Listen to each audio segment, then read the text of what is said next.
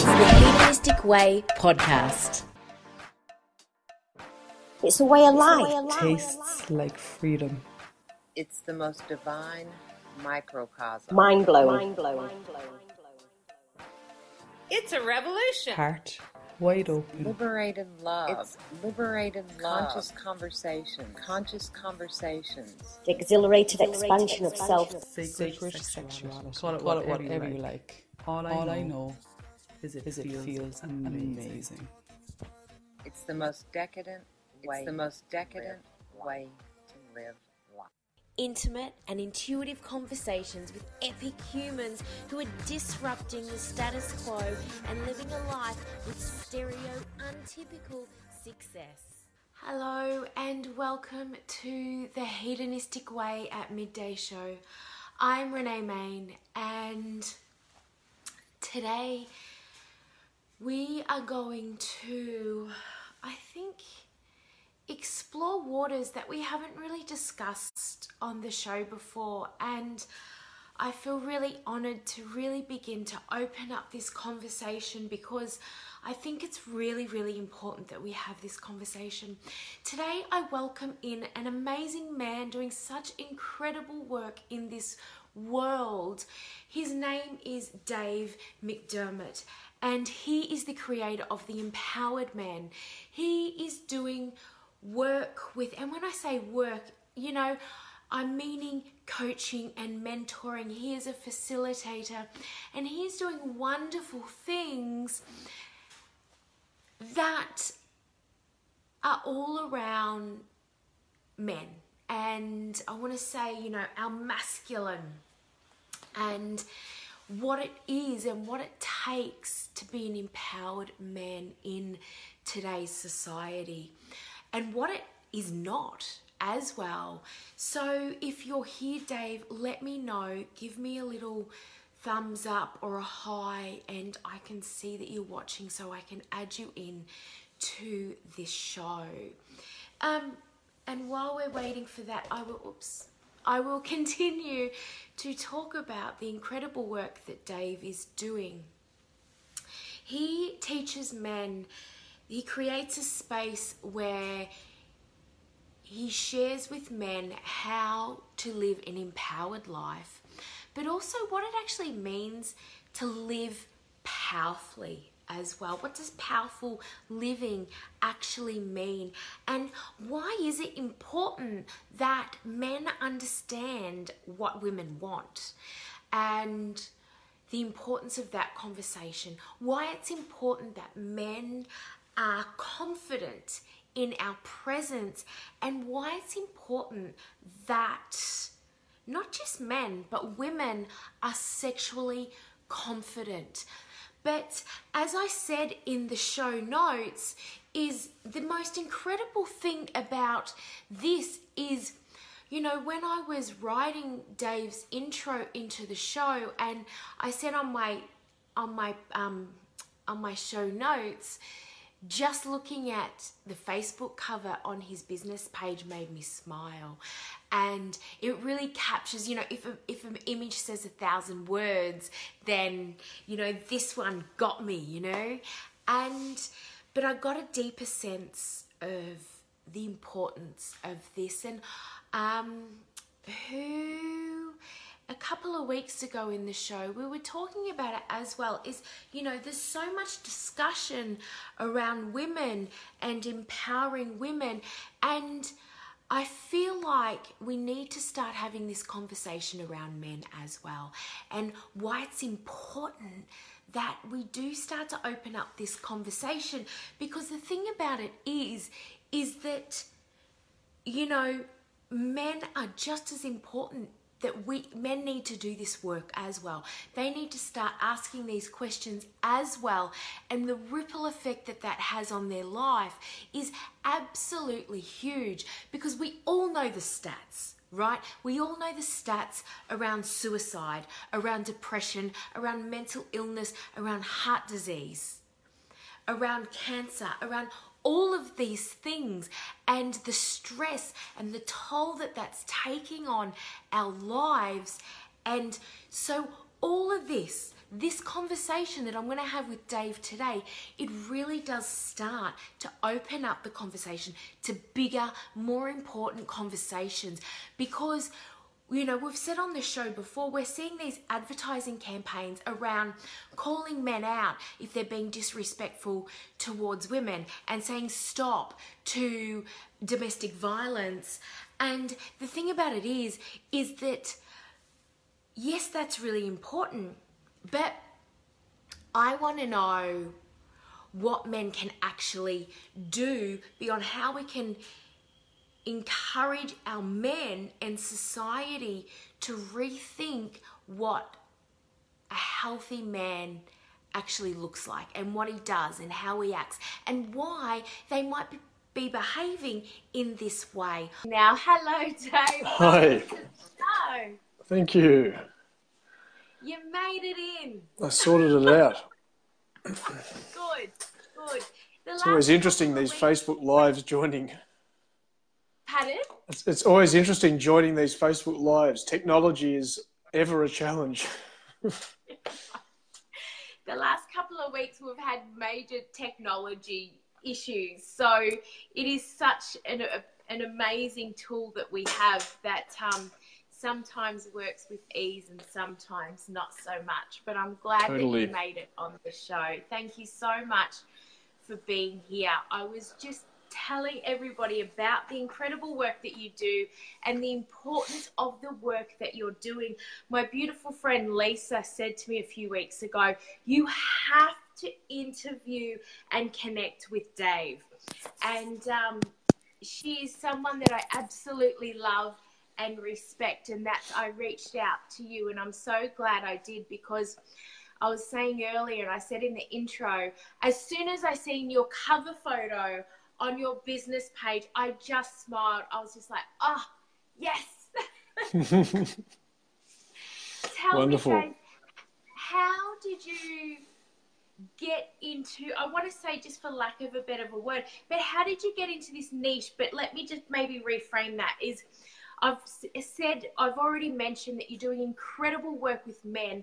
How did you get to the understanding that this work was so important? Mm. Well, my story is one of pain and frustration in my sex life and in my relationships with women for a long time. You know, I was brought up with a lot of sexual repression, uh, in a in a bit of a cult upbringing. You know, no sex before marriage, and um, a lot of those sort of ideas. You know, long story short, I, I was a virgin until I was almost twenty eight, and you know, really um, mediocre sexual experience, not very connected um, you know, a lot of sexual frustration, a lot of loneliness, toxic or loveless relationships. So, yeah, that was my story of having to go to the core of what was behind all that and go into my shame, um, my sexuality, how I was relating to women. And part of that journey involved uh, going into the pickup artist world a little bit. I didn't sort of get heavily into it, but enough and researched it enough that I felt this is the majority of that world is not um, serving men or women. It's yeah. it's a lot of manipulation and inauthenticity. So I I moved on to work with mentors who kind of came from a very different place and really were very much about honouring a woman's safety and presenting really authentically. You know, not a shred of manipulation, just being really in integrity and I knew that this was the work I wanted to do with men. I knew there were many guys who were struggling to relate to women confidently and with a really authentic approach. And that's um, that was my motivation to go into working with men in this area.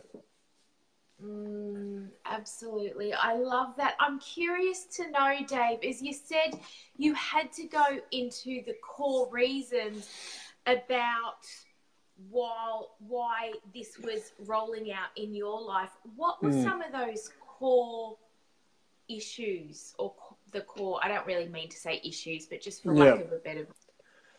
Well, not understanding women very well was a big one, yeah. and and particularly uh, I had I had a lot of shame around the fact that I was a virgin until I was almost twenty eight. You know, sexually not as experienced as most men at the time um, and and not a lot of experience in relationships, you know, and felt like basically there was something wrong with me.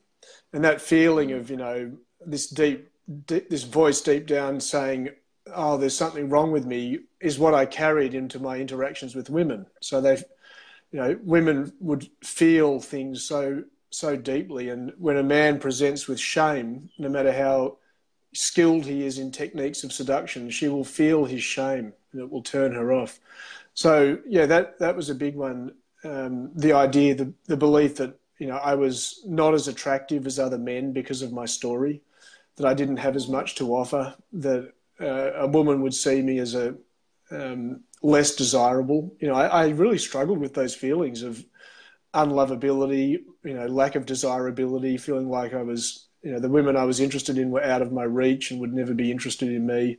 Very, very strong uh, negative feelings, which at an energy level obviously affected my interactions with women, and it was a really, it was a real desert for a long time.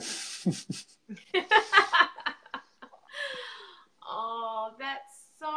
It's just I feel like you're the voice of many men, but a voice that's been silent for a really long time, Dave. Yeah. And um, I really just want to honor you in taking the, the courage to actually say this out loud as well, um, because it's it's an it's an area that is very much taboo and even in friendship male friendship circles mm. from what it's not discussed this is not really discussed no. or you just like take the piss and make fun of each other right so exactly um, mm. well when when i started reaching out for support in this area i didn't tell my friends like yeah. i i think i said i was doing some social exercise work um, some work on my on my on breaking down social boundaries, and yeah.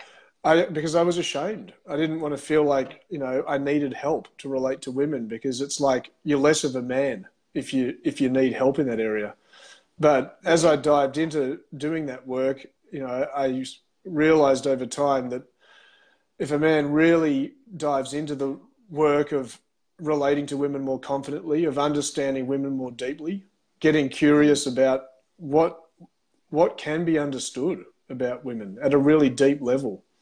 Um, yeah, that your your romantic life becomes really abundant, and yeah. you you live a life that most men only dream about.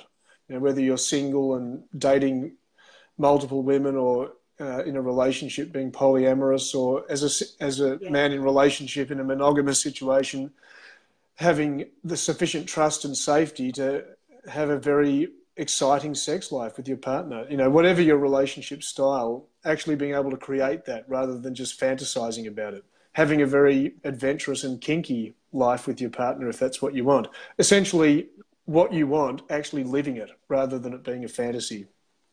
Yeah, and most men right. don't experience that. Mm, mm, absolutely. And I think what I really loved about what you just said then, Dave, is when you really start to have this conversation and to go there.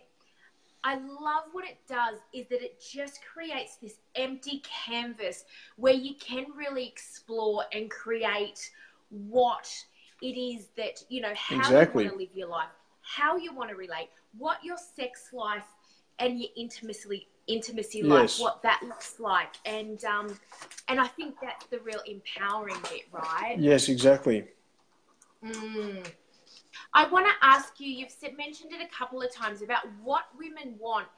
Is there something that when you were putting this body of work together and living this experience, what was there a discovery of what women want that probably shocked you a little bit? Yes, there was a like one, there, there have been a number of experiences, but one in particular that stands out straight away when you mention that is I had a coach for a while who challenged me one day when I was in the middle of really feeling like I need to get good at approaching women. I had that idea for a long time that um, yeah. if only I could get good at approaching women, then my all my yeah. problems would be sorted. And a lot of men are in that mindset. They think, you know, that's my problem. I'm, I'm afraid of approaching women. That's why I don't have the romantic life I want. So I was really in that mindset. And he challenged me and said, go out and approach a bunch of women on a given day. Mm. And uh, instead of you know, trying to open up a conversation and, you know, hopefully get her phone number. Instead, uh, begin by saying something like, you know, hi and introducing myself.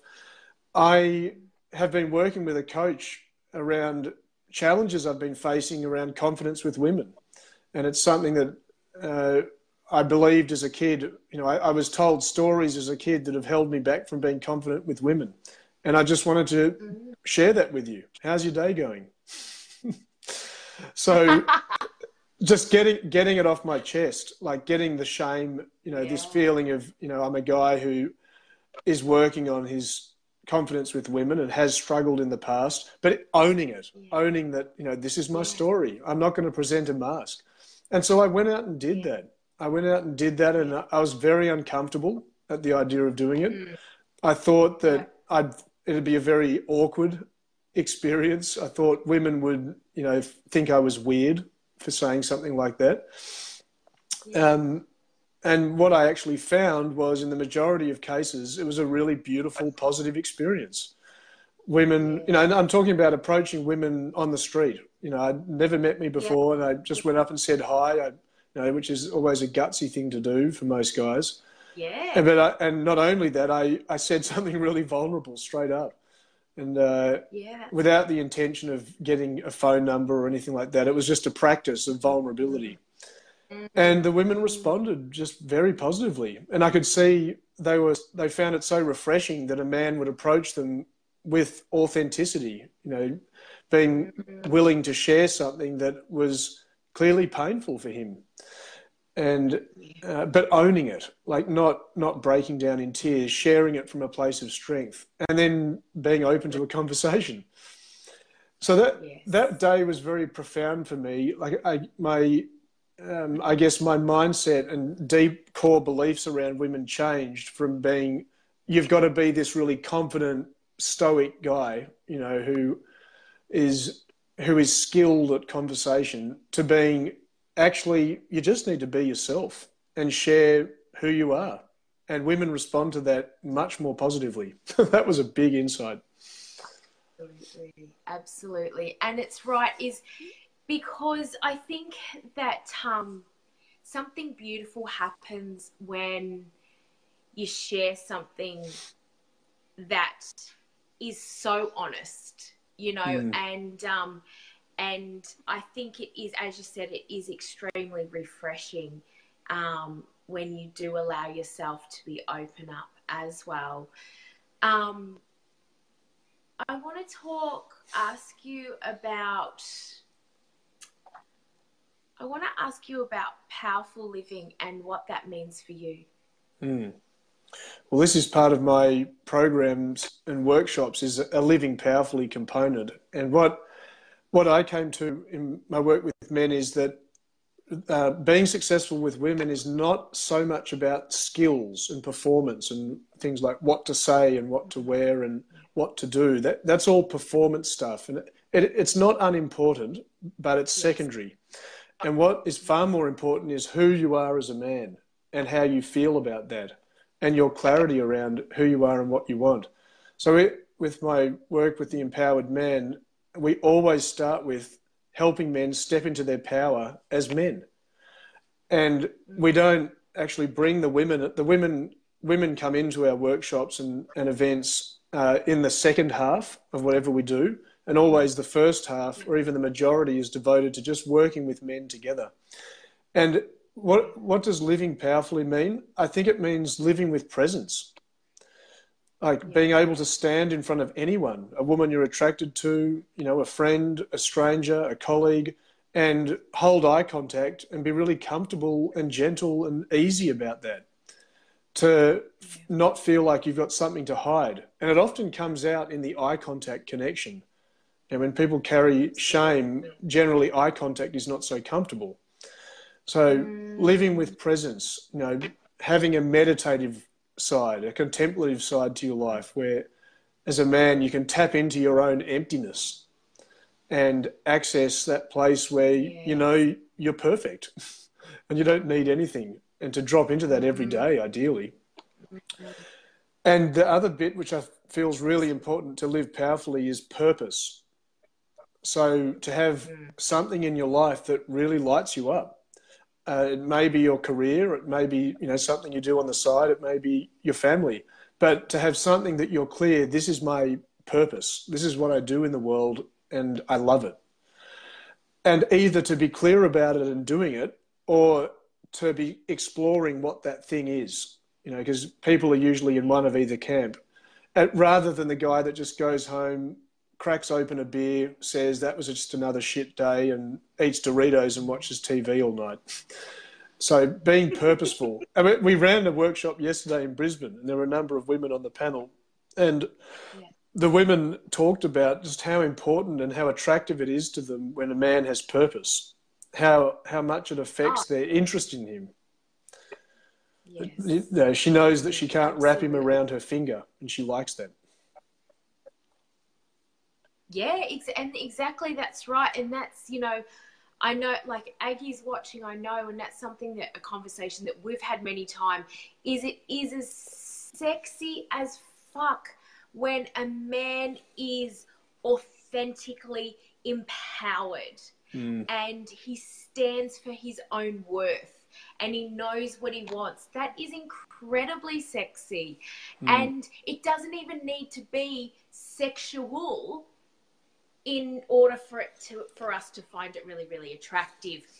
I want to ask you then, why do men fall into that macho, you know, bullshit kind of I want to say I don't know, just that wall that I think is probably a defense or just the way they're being brought up or Yeah. I kind of feel like it ties into one of your childhood stories that boys are often taught. So can you tell me what goes, what comes up for you for that?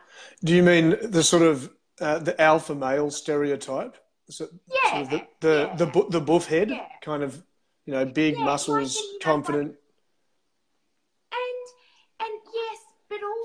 well is that like, you know, men don't cry. I have to Mm. act this way to be tough. yes. or I can't, I can't, you know, my partner came home and one of his old bosses a few years ago, he said, Oh, he's a military man. He said, You cannot Mm. lead with your heart, you have to lead with your head. And Yeah. I was like, what Yeah. what is that? Yeah. That kind of mentality. The stoic that, model. Um, yes, yes. The stoic model of masculinity. That's yeah. Yes. Because it's because it's by far and away the most common model of masculinity that men are brought up with. Mm. It's, it's what I was brought up with. I was a bit lucky in that I, I had other models too. Like growing up in the cult that I mentioned, one of the positive parts was I grew up with a bunch of young people. We, we were actually very comfortable sharing from our hearts, and Yeah. that was one of the com- the positive parts of that experience. So I've always had that uh, that ease with friends, and I like my one of my challenges was I wasn't able to do that with women so readily, and it, I had to work through my shame to be able to bring that into my romantic life. But when I did, it it was incredibly positive, and um, and just created a much healthier romantic life. But the the reason is because it's widespread.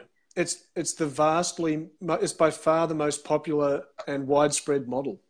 It's what most men experience in their growth from the year dot. They're told man up. They're told boy, uh, men don't cry.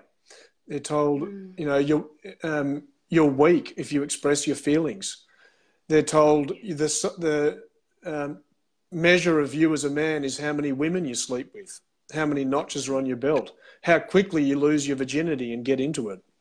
Um, Yeah. there's a movie called Liberated, or a documentary called Liberated, which my partner and I watched recently, and it's really concerning. It, it uh, documents the pickup culture and focuses on spring break in the states, and um, and it's just like it. I remember those sort of experiences from my um, university days. Even though I was a virgin at the time, I was still in that world, but it, it was just another level. Um, what was going on, and guys just absolutely focused on going out in packs to hunt down and have sex with as many women as possible, and everyone's super drunk while they're doing all of this. Um, but that, like the model, the, the the stoic model is just so strong, and it continues on the sporting field. Coaches reinforcing these um, ideas that a strong man is the one who never cries, who's physically strong, who's athletic, who outperforms all other men. They're the alpha male, and all the other men worship them.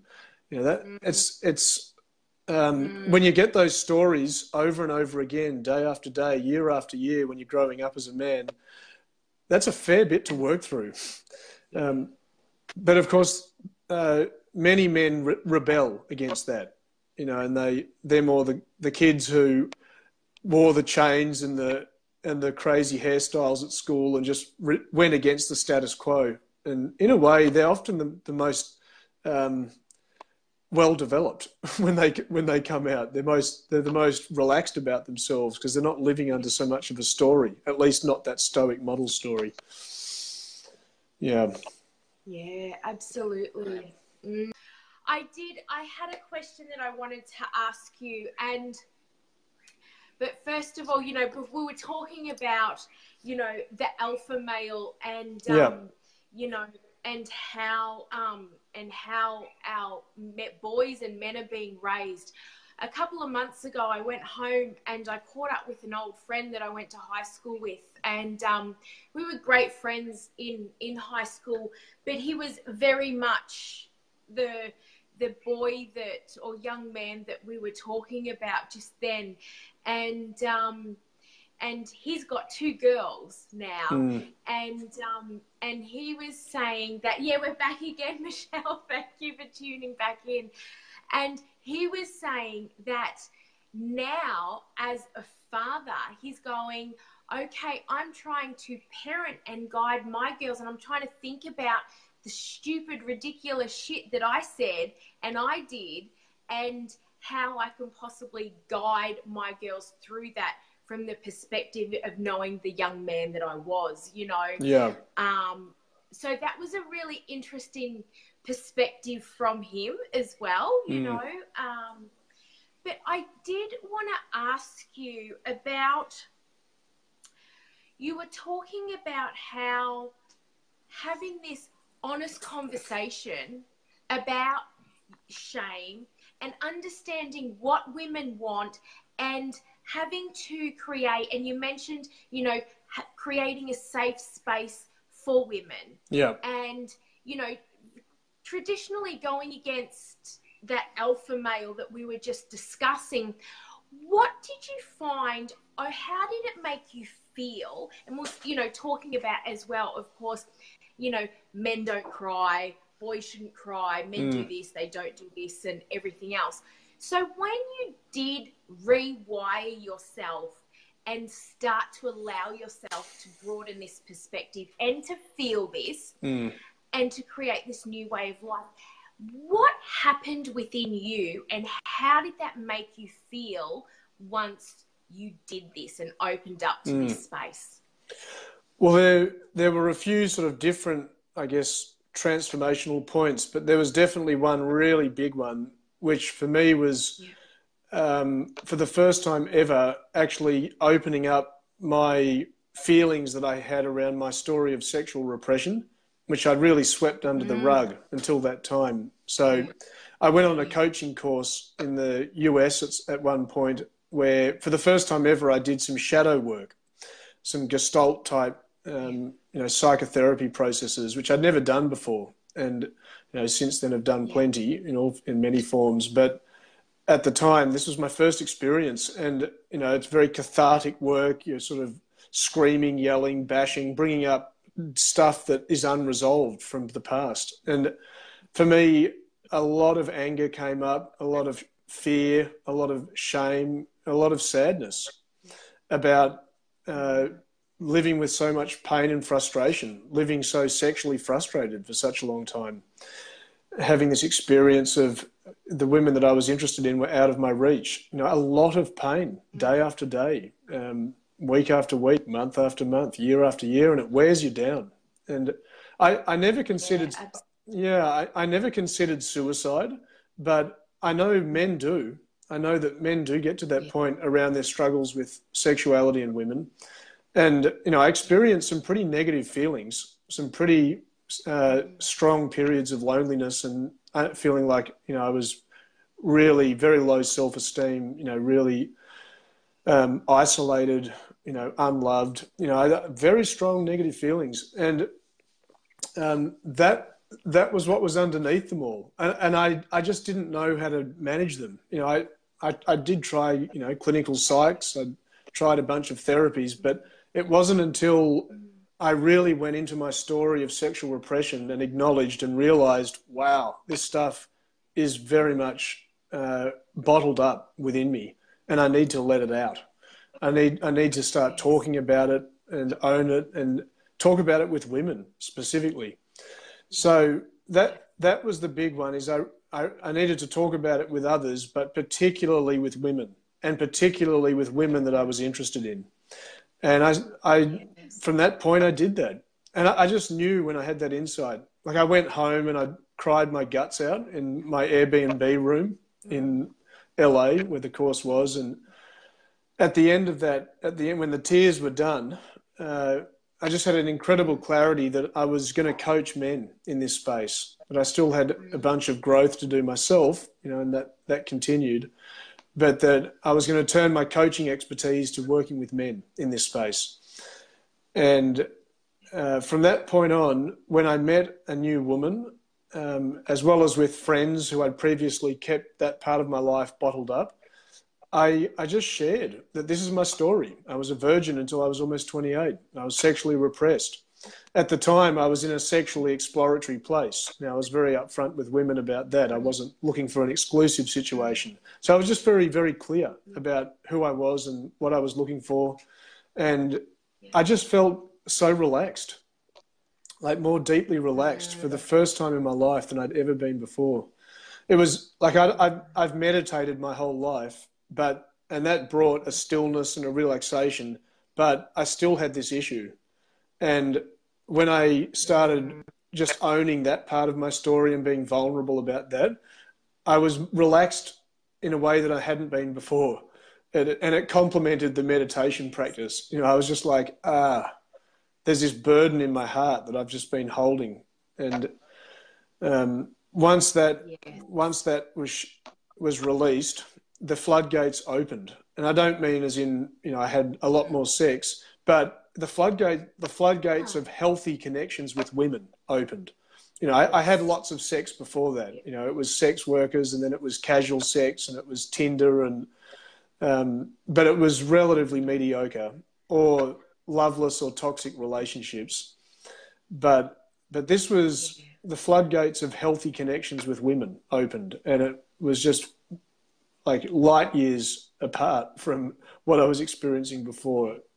Just knowing I had nothing to hide and, and I didn't need anything from women. Like that's a beautiful feeling to come to when a man has that yes. feeling of he's okay just as he is. And that's what I came to. Absolutely. And I love what you just said then is like you can come together without needing anything from them.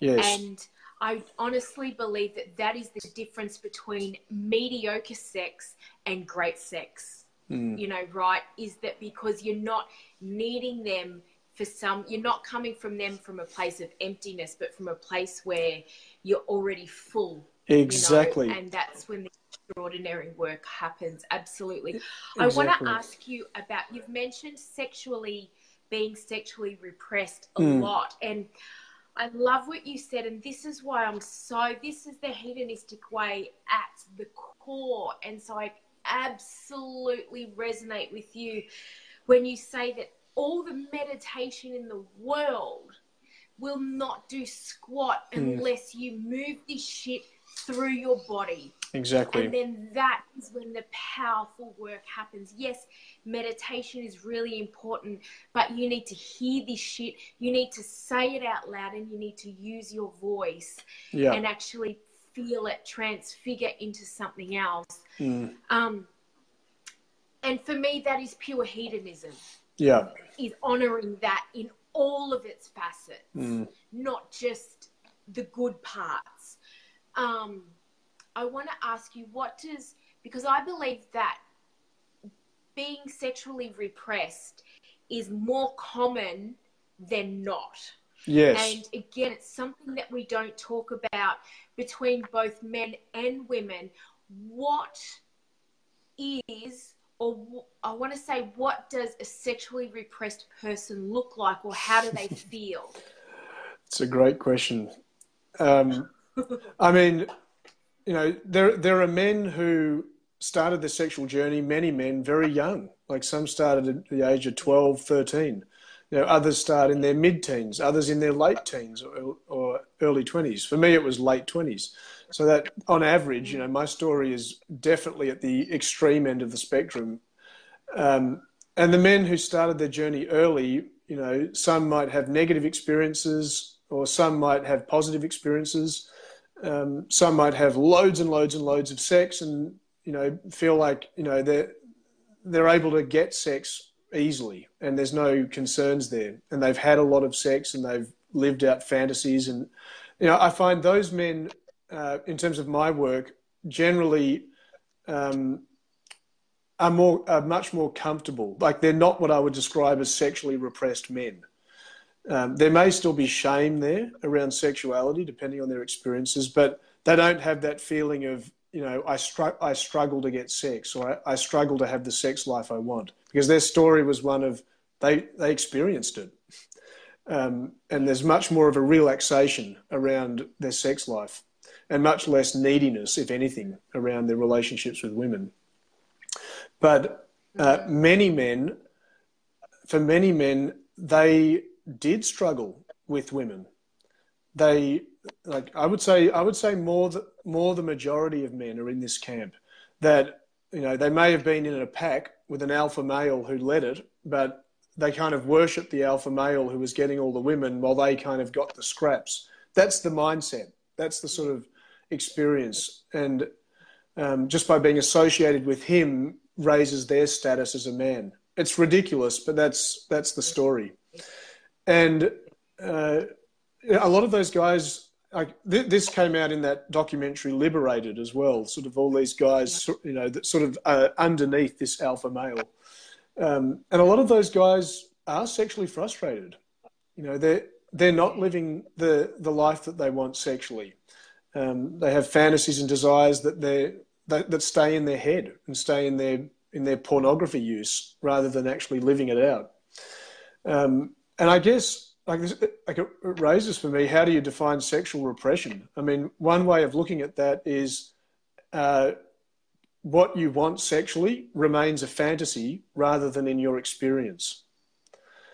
Um, that's one way of looking at that, and I think many men are in that camp. Um, so, you know, the, the more extreme versions are my story, and, and many men have this is that you didn't engage sexually for whatever reason, out of fear of you know that it was wrong, or you had to be married before you had sex, you know, religious ideas, um, or you, or perhaps you have sexual abuse. Like men, men have some men have sexual or other abuse in their history, and sex is a very painful area. It brings up those feelings, and they and they, and they either you know stay right away from sex or uh, act out really uh, wild and destructive sexual patterns. So, Yes. sexual repression, I think, is very widespread, and many men uh, uh, struggle with living the sex life they want, and therefore are repressed. Yeah, absolutely.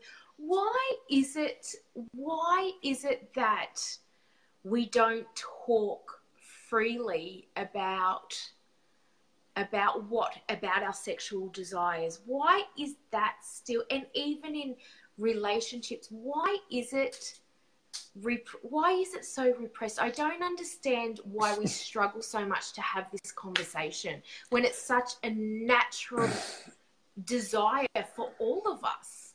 Yeah, because it's inappropriate. society society doesn't allow us to. It's it's not it's not considered okay. Know, our, our whole organizational systems are set up for sexuality to be kept in the bedroom, you know, in privacy.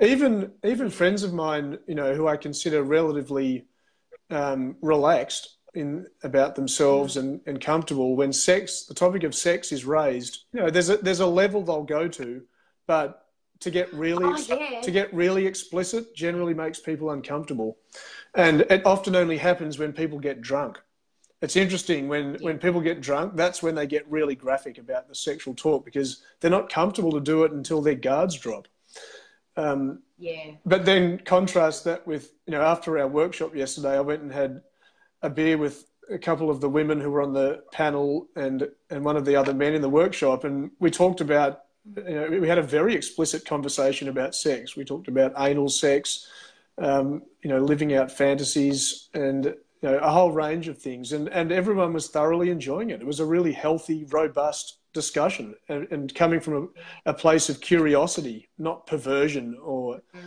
um, or anything like that Yes. Yeah.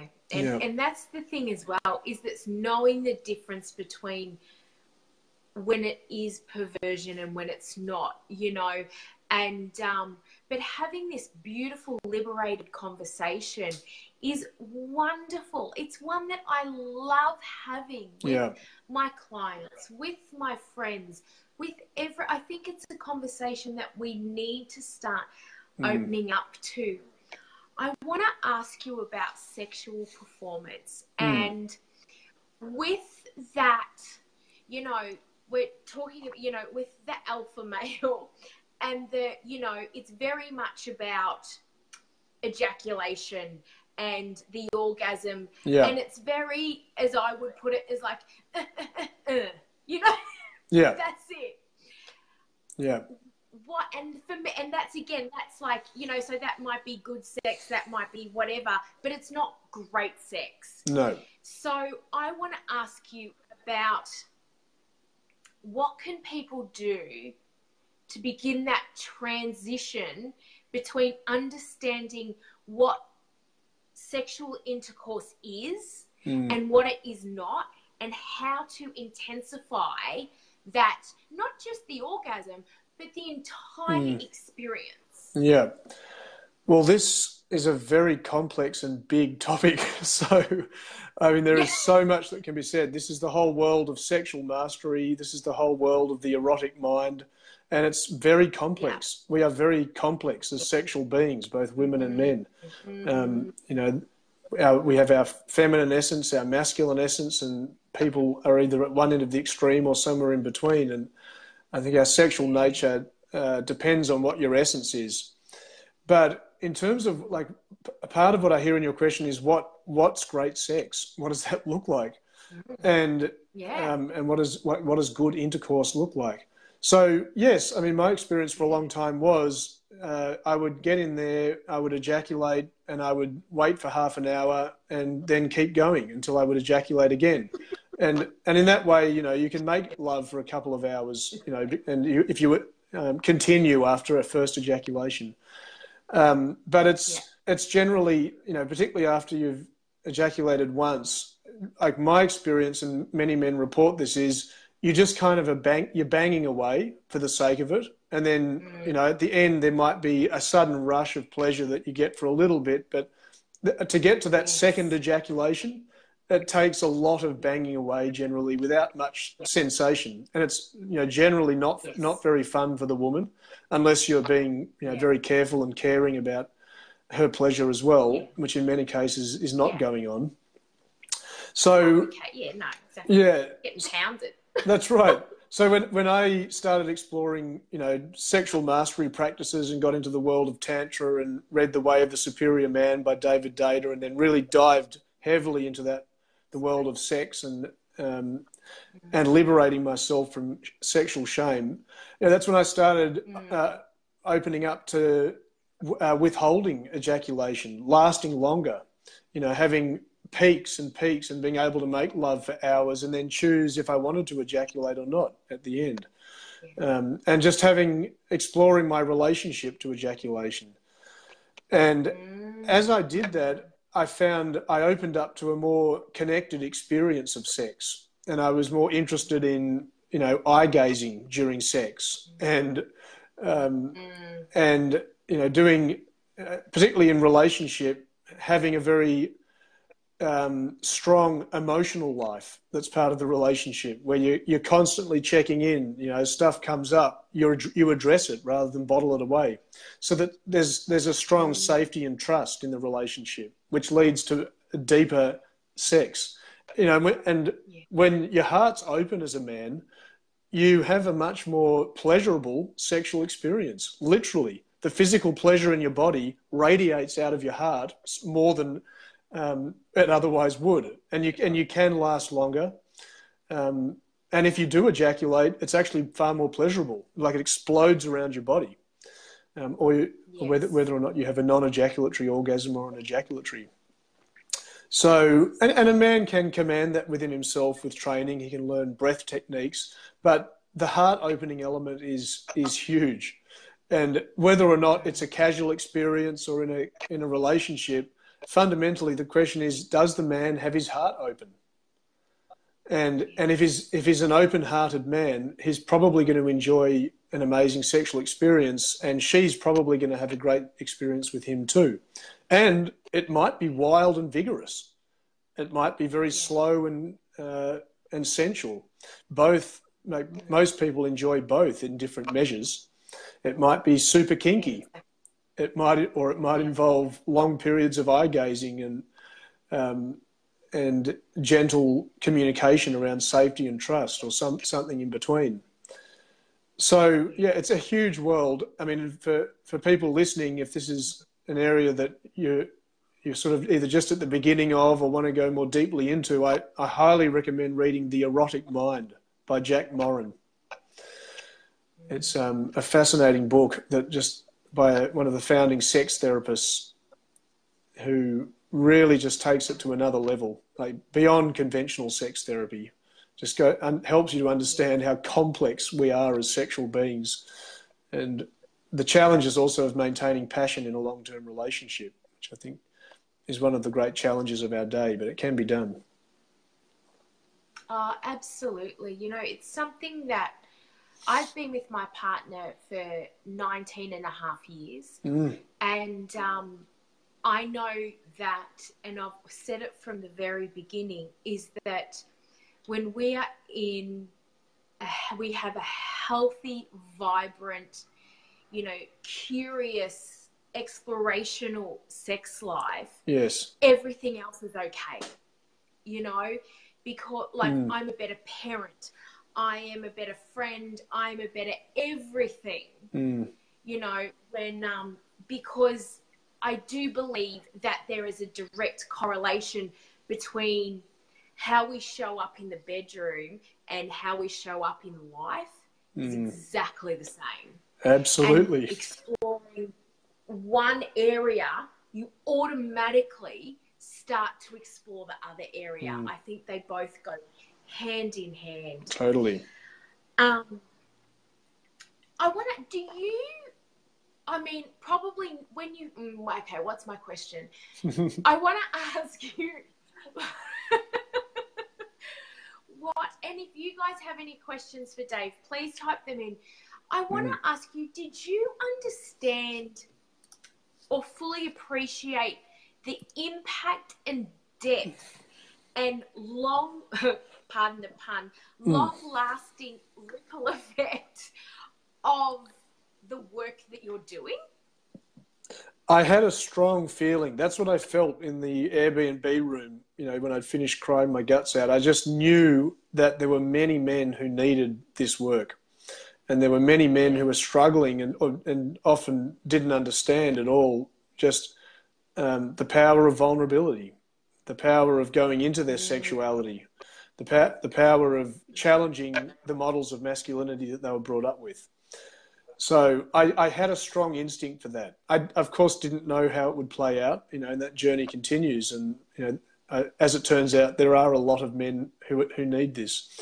And one of the great challenges is how to reach them. Because, you know, as I said, when I reached out for support in this area, I didn't tell my friends because I was ashamed and it's it's one of my constant challenges is how to reach out to guys in a way that they'll engage and you know get over their resistance to doing so because once they do their lives change and their romantic life becomes much healthier um, you know part of what i'm doing at the moment is getting a whole bunch of testimonials together to um, to demonstrate that. That's always powerful. You know, something that I've come across in this, having these discussions and doing this work, and I'm interested to hear your thoughts on it, is like a lot of people, like I've, I've said something about, you know, like live life like it's one long orgasm, you know, um, Mm. and, you know, or even talking to friends about having multiple orgasms. And a lot of people say, oh, it's too hard, it's exhausting just reading that, or say, Mm. hearing that, or thinking about it. Yeah. Why do people think it's such hard work? Well, I I'll, can only speak from a man's perspective. I mean, my experience has been that it can be challenging. Like there, you know, there are ex- sexual mastery practices that require on, ongoing persistence. And my partner and I interviewed a multi-orgasmic man some time ago, and he said it's it's been a um, a commitment for him to become multi-orgasmic. You know, work through the ex the various exercises, tantric, Taoist, to get to that point. And he gave the example of a tennis player. He said, you know, if you're if you're an accomplished tennis player, you weren't born that way.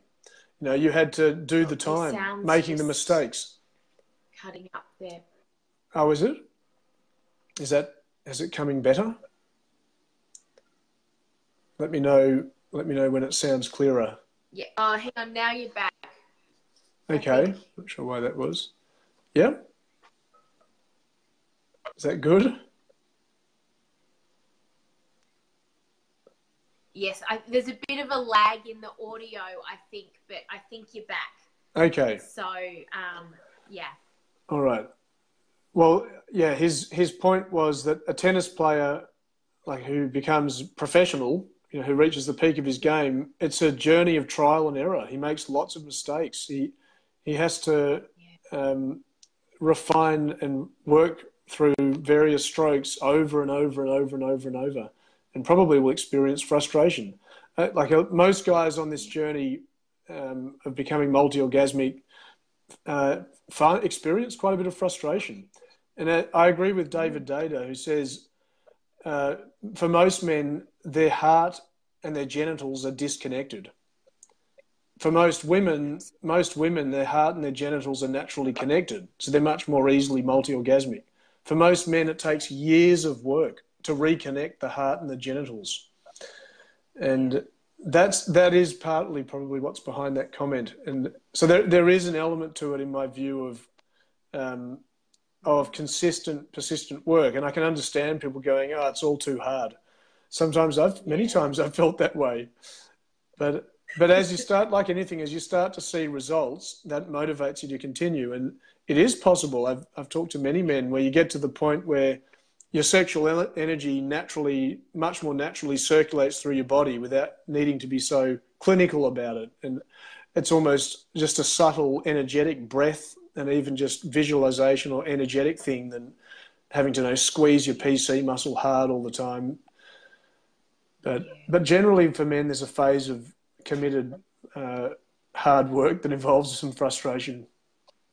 Yeah, it does, and I, I absolutely agree. Absolutely agree. It does, even just in my own experience, you know, with my clients as well. It does take a degree of work, and but when, as you say, when you start to feel, and especially in the context of what we're talking about, like it's incredible when it starts to take form and Yeah. take shape and and it's amazing the curiosity that it sparks up because you Mm. just go well if i can do that well like what else can i do Exactly. and that is that is exciting Yeah. um mm, i think i had a question there but it's escaped me um has it escaped? I think it has escaped me.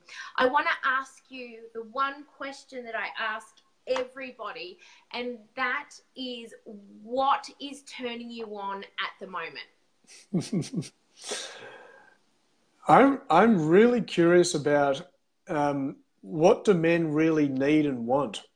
Like I'm really in a phase of of talking to a lot of men, both past clients and current clients, just to explore um, the question of how how do I engage men? How do I address that challenge that I faced, where I was too ashamed to, like I, I did reach out for support, but I was really desperate.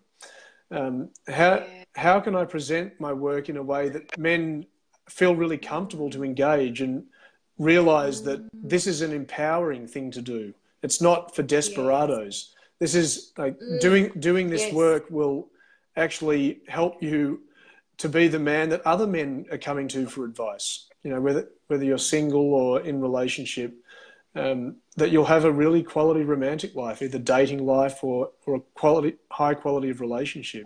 So what what's turning me on is just really continuing to reflect, talk to people, experiment, and work towards um, really cracking this one because it's it's huge, and I feel that um, there there is a way for uh, for large numbers of men to engage with this work because there are large numbers of men who need it, and absolutely, it, yeah, it is turning me on exploring that that mm. journey. Mm, absolutely, I think that the majority of people, and either in relationships or not, we're so used to, you know, having mediocre sex where there is foreplay, there's intercourse, and then there's the orgasm or not. Yes. Um, you know, and or some sort of you know ejaculation but mediocre orgasm, and um, I think very few people. I don't understand. I don't think that, and correct me if I'm wrong for anybody who's watching, but I think that people don't see the correlation between the stress in their lives and what that is doing to their sex drive. Yes. How they show up, you know, in, in Agreed. the bedroom or wherever it is. Why do you think that society is so anti sex? Do you think it's because they understand how powerful it is? What is it? Yeah, I think that's definitely a big one. Is like if you if you, if you don't control sex in a society, you know, a lot of structures disintegrate because people become too powerful, too independent. Yeah. Like so much of our society is built on people following instructions, and when people step into their sexual power, they become uncontrollable in a good way. Mm but I think that yeah. is a lot of why there are so many, so much, there's so much taboo and restriction around sex, because that's the way our society's been built. And what would be very interesting is a society that's built around sexual freedom, where yes. you know, and of course there are many experiments going on around the world with that, but it's not the mm. mainstream yet. No, yet, yet I am crossing, uncrossing everything that that that does become mainstream. I want to ask you just a small question, Dave. Mm. I, I, just have probably a few minutes left, Renee, just so that you know. Cool. Let me have this one question and then we'll wrap up, Dave. Cool. Is I want to ask you why do men and I want to, I'll say men, but mm-hmm. just giving respect that it does happen vice versa as well. Why do men abuse, whether it be sexually, um, physically, psychological, whatever, but why do men abuse women? Oh, that's a big question. Well, I think probably lots of reasons. Um, so it de- depends on the level. I mean, there's one kind of abuse which is, uh, you know, not illegal, but um, pushing through her boundaries, and often, you know, sexually, a woman will say yes when she actually means no, and oh. and men, you know, men learn to be pushy, and men learn just to not give up, and eventually she she gives in and gives him sex. You know, a lot of men have been taught that, and um, and it's often the case, but it, what it leads to is resentment and sexual trauma and discomfort during sex because she's not super aroused. Because how can you be aroused if you're doing something you don't really want to do? Um, so I think men abuse women in that way, and I think that's probably the most widespread form of sexual abuse because they would they believe that that's what it took, that's what it takes to get women into bed.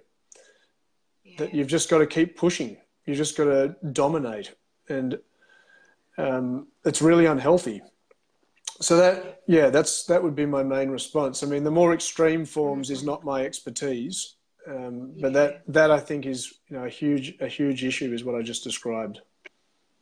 I agree, and I love that you said that because you know what I've done. I've spoken to a lot of people over a decade now about abuse, and I've never heard anybody address that, and that is so true and the scary thing is, is that it is legal.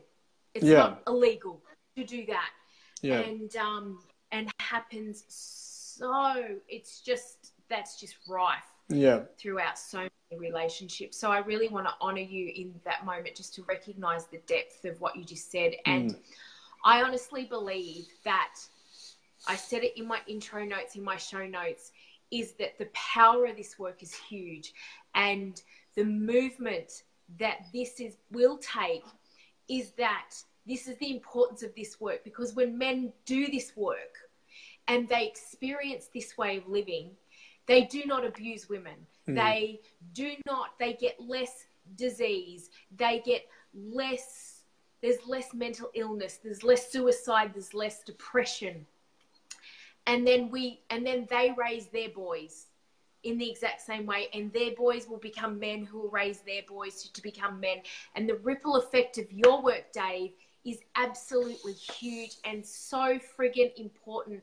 So please do not give up and keep on going. And I will put a call out to all men watching this is to please connect with this man and ask him. He put the call out is what questions or where are you at or what's showing up within your own world and if your own sexual desire intercourse life relationship interpersonal whatever is what's showing up for you so he can help connect with you and have more amazing conversations so i just want to say thank you so much great pleasure coming on the show i have loved this conversation. Absolutely loved it.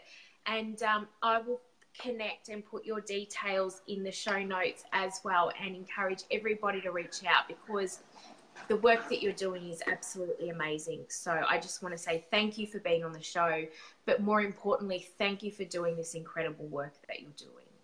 It's been a great pleasure. And thank you so much, Renee, for having me on the show. I've really enjoyed it. Mm, me too. Thank you so much. Thank you to everybody listening and who those who come back for take two because wow, that take two was such a beautiful conversation. So thank you so much, Dave, again, and thank you everybody watching. Thank you so much for tuning in to this epic conversation. I'm Renee Main and I am over and out for now. However, we can continue this conversation on our Facebook page, facebook.com forward slash hedonistic queen, or jump onto the website reneemain.com.au and you can explore what your own hedonistic way might look like.